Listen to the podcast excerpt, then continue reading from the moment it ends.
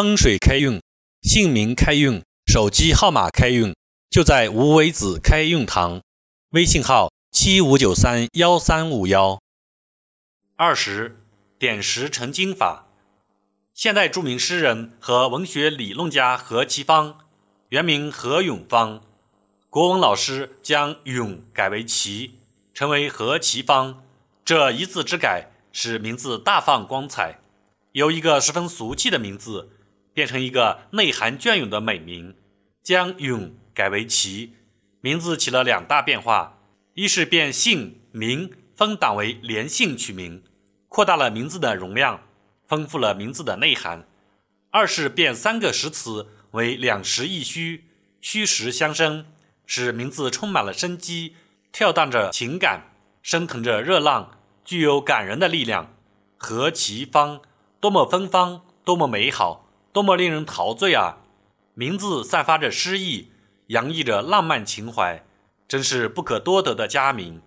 何其芳不负众望，后来成为著名诗人和文学评论家，使名副其实、美名远播。这改名之事也便传为佳话。像这样的改名，就是点石成金法。著名电影女演员王丹凤，原名王玉凤，也是个很俗气的名字。电影导演朱石林建议他改为丹凤，认为丹凤较之玉凤有许多优点：一是喊着响亮，容易记住；二是有美的色彩；三是有意义。于是，王丹凤的名字伴随着他的艺术响遍全国。这一字之改，也可称为点石成金。点石成金既是改名的方法，也是起名的方法。以已有的俗名为石，即当作原材料。经过仔细推敲、略加修改，使俗名变为美名，这样起名就是点石成金。如李英华是个俗名，可做起名的实料。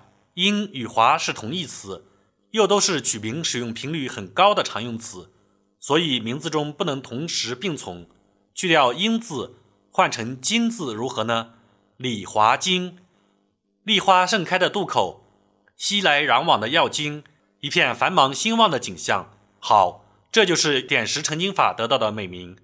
用点石成金法取名字，大体说来有这样几种思维路线：一、变成就为新颖；二、变单薄为丰满；三、变狭窄为开阔；四、变抽象为形象；五、变平淡为神奇；六、变直路为含蓄；七、变消极为积极。八变姓名分档为连姓取名。以上所举的何永芳、何其芳、王玉凤、王丹凤、李华英、李华金，应分别属于五一二类。再举几个例子：宋巨业，聚合力量，振兴家业。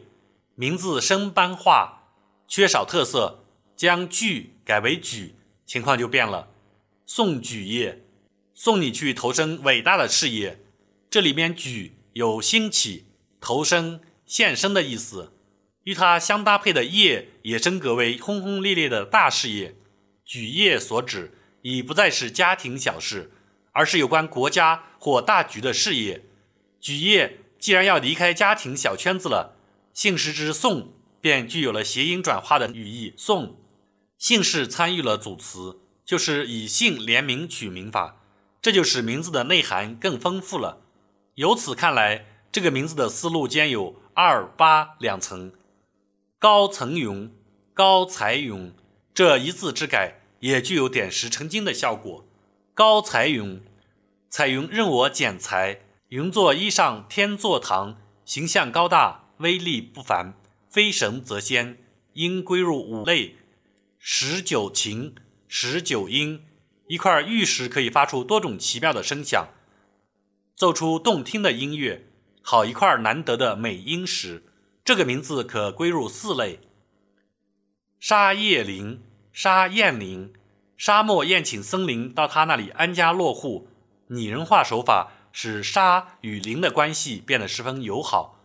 燕子活现出沙的精神境界，构思巧妙，传神，应属于五类：胡天游。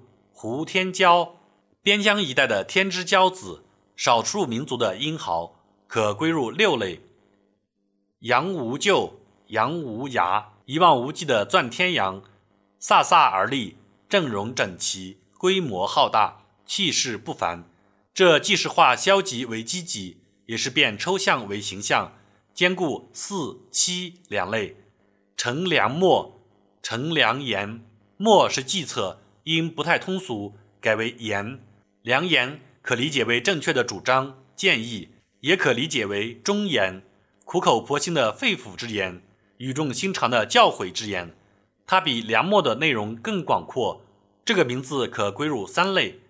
点石成金法是实用价值很高的取名方法，不过这种方法要运用自如，需要较丰富的文化积累和较深厚的文字与文学修养。风水开运，姓名开运。手机号码开运就在无为子开运堂，微信号七五九三幺三五幺。